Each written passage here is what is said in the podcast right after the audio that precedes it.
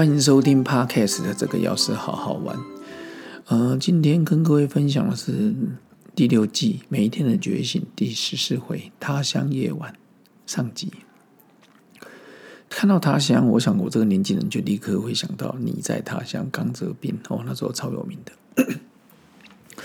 其实待在异乡的一深夜里，在半夜醒来，我总有许多的回忆、情绪涌上心头，酸甜滋味都有。从小到大，我记忆中有很难忘的外宿夜晚。我国小时候跟爸妈还有两个哥哥到台中过夜，我还记得那个路上走过去的就是蹦恰恰，我还说：“哎，蹦恰恰，穿着白色衬衫、蓝色牛仔裤，应该是在中中山公园那边哦。”他就刚好过红绿灯，然后对台中的印象是这样，然后。我后来，我们后来去古关啊，东西二环公路，从古关到天祥泰鲁阁。后来我自己也没开车走过这个路线，可能因为九二一百八八风灾，后来我我自己在也没有走走过这条路了。然后当时我还是个孩子，有父母在，到哪都安心。国中、高中的旅行，我记得国中是去，嗯，溪头山林溪啊，哦。巴德国中的时候，然后武林高中的婢女也是溪头山林溪，然后那时候可能南部有登革热吧，所以那时候我不像我哥他们都有去过高雄，那时候我们没有。然后还有亲近农场，哈，想起来。然后那时候晚上还有那种卡拉 OK 大赛，我记得我们班有同学上去，就他不要太高音了，然后刚开始就破音，不过能代表班上他就很强了。然后国中、高中的旅行都有，然后。但那时候，我觉得快乐大于思念。短短的几天，三天两夜后，以前就是还沉浸在难得的外面旅行的兴奋之中。上大学前的成功率属训，是我从小到大第一次离家这么久。我相信大部分的百分之九十九都是这样，因为以前台湾人不太能出国啊，什么待一两个月没这个机会。我也从来没有，我最多出国就八天吧，还十天，忘了最多最多。然后我还记得成功率的时候。夏天夜晚的暑气，我想现在可能都有冷气了吧？然后那天热的要命，真的真的，我还很多喜欢把饮料放在那个床缝那边。我旁边睡安全室管了，所以我晚上都一个人睡，也不像别人可以聊天。然后营房的绿色蚊帐，然后我永远记得我站哨时候看到那边的乌日夜景。哦，以前叫乌日乡吧，现在乌日区了。哦，就是高铁乌日那个夜景。霓虹灯常常在那边闪烁，我当时就在想，我告诉我自己，成功岭外面的人好自由哦，开车来来去去，到处走动，夜游吃东西，可以跟心爱的人逛街看电影。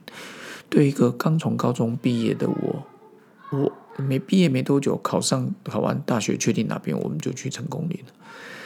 从小从来没有离家超过三天的我，当时还在想，哇，考上大学竟然是一种惩罚。哦，那时候的想法。远离家人，远离初恋女友，远离舒适圈。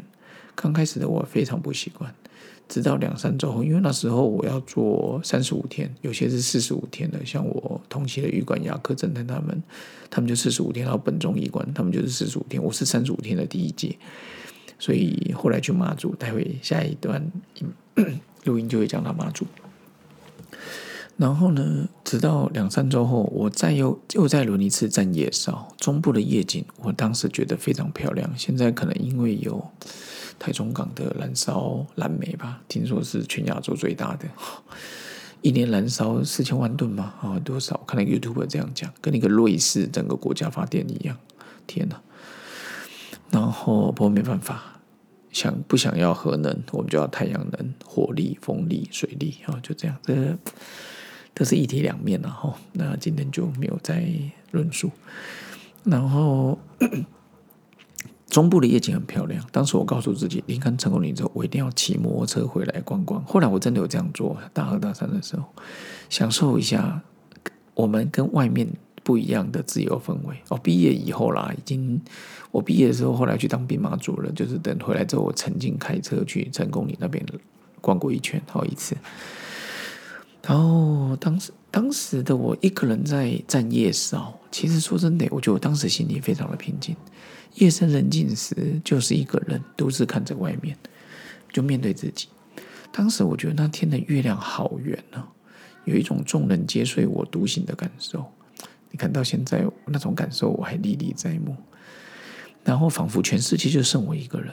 当时的我还没办法体身体会到人生旅程的奥妙，就是第一次纯粹的面对我自己，身旁没有爸爸妈妈、爸爸妈妈、哥哥、女朋友、老师可以陪你，就你一个人，好像就像我第一次听到我内心的声音一样。